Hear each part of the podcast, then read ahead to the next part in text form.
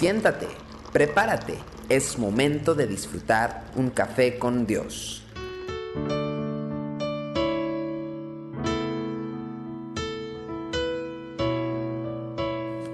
Qué bueno que estamos juntos en Café con Dios. Hoy quiero compartir un incidente que hubo entre Pablo y Bernabé y está registrado en el capítulo 15 de Hechos y quiero leer el versículo 39 y 40. Dice, y hubo tal desacuerdo entre ellos que se separaron el uno del otro. Bernabé tomando a Marcos navegó a Chipre y Pablo, escogiendo a Silas, salió encomendado por los hermanos a la gracia del Señor. ¿Cómo podemos explicar esto si, si estamos mirando que hubo un desacuerdo? Y ese desacuerdo aparentemente violento nos golpea duro. No podemos reconciliarlo con la imagen que tenemos de estos dos siervos de Dios y permítame compartir con usted algunos pensamientos al respecto.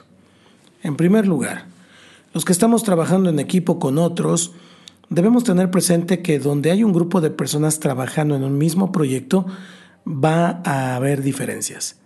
A veces los integrantes del equipo se desaniman por esto. Un buen equipo, sin embargo, no es aquel en el cual todos ven las cosas de la misma manera. Cuando es así, lo más probable es que el líder sea eh, rodeado de gente que simplemente aprueba sus propios proyectos. Las diferencias de opinión son una de las preciosas manifestaciones de la diversidad que Dios ha puesto en el cuerpo, en su cuerpo. En 1 Corintios 12 habla de esa diversidad. Y el ministerio se enriquece cuando contempla la perspectiva y la contribución de personas que son enteramente diferentes entre sí. En segundo lugar, las diferencias se tienen que manejar espiritualmente. Lo que produce daño al cuerpo es que creamos que nuestras diferencias nos dan licencia para atacar al otro y perpetrar contra su persona toda clase de mal. Por más acertada que sea la perspectiva propia, Dios jamás nos da licencia para denigrar y humillar a nuestro prójimo, sea o no de la familia. Efesios 4:31 al 32 nos dice, quítese de vosotros toda amargura, enojo, ira, gritería y maledicencia y toda malicia. Antes, sed benignos unos con otros, misericordiosos, perdonándoos unos a otros como Dios también os perdonó a vosotros en Cristo. Y en tercer lugar, a veces la única alternativa es la separación. Y no cabe duda de que es una decisión radical para un problema serio. Deben agotarse todos los caminos, todos los recursos, todos los medios para llegar a un acuerdo. No debemos cesar en nuestro intento de conciliar posiciones vistiéndonos de la bondad de Cristo. Él nos manda que, eh, como dicen Filipenses 2, 3 y 4, no hagamos nada por contienda o por vanagloria, antes bien con humildad, estimando a cada uno a los demás como superiores a él mismo, no mirando cada uno por lo suyo propio, sino cada cual también por lo de los otros.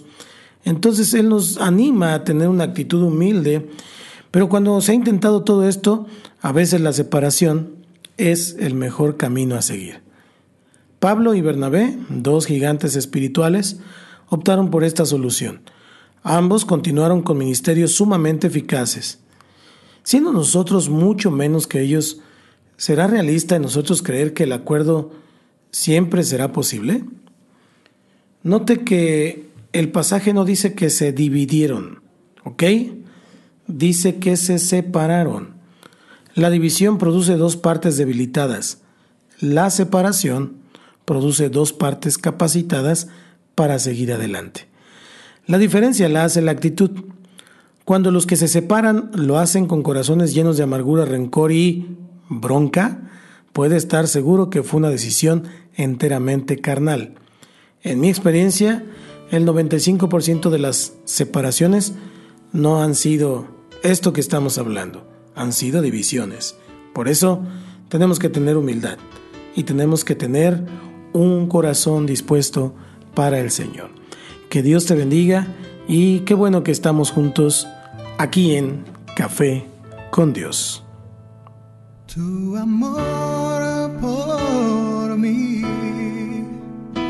Es más dulce que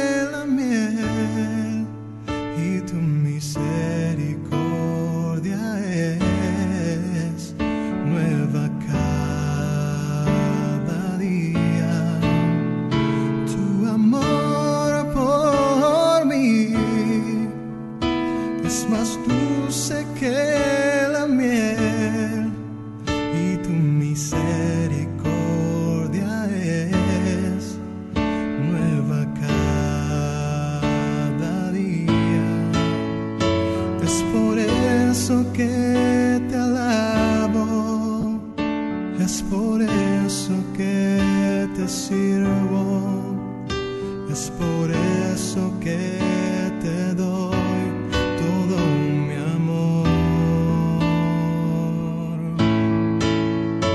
Es por eso que te alabo, es por eso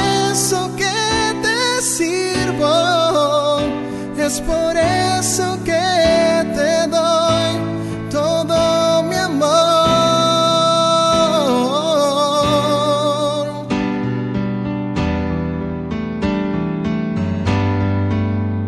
Es por eso que te alabo, es por eso que te sirvo, es por eso que te doy.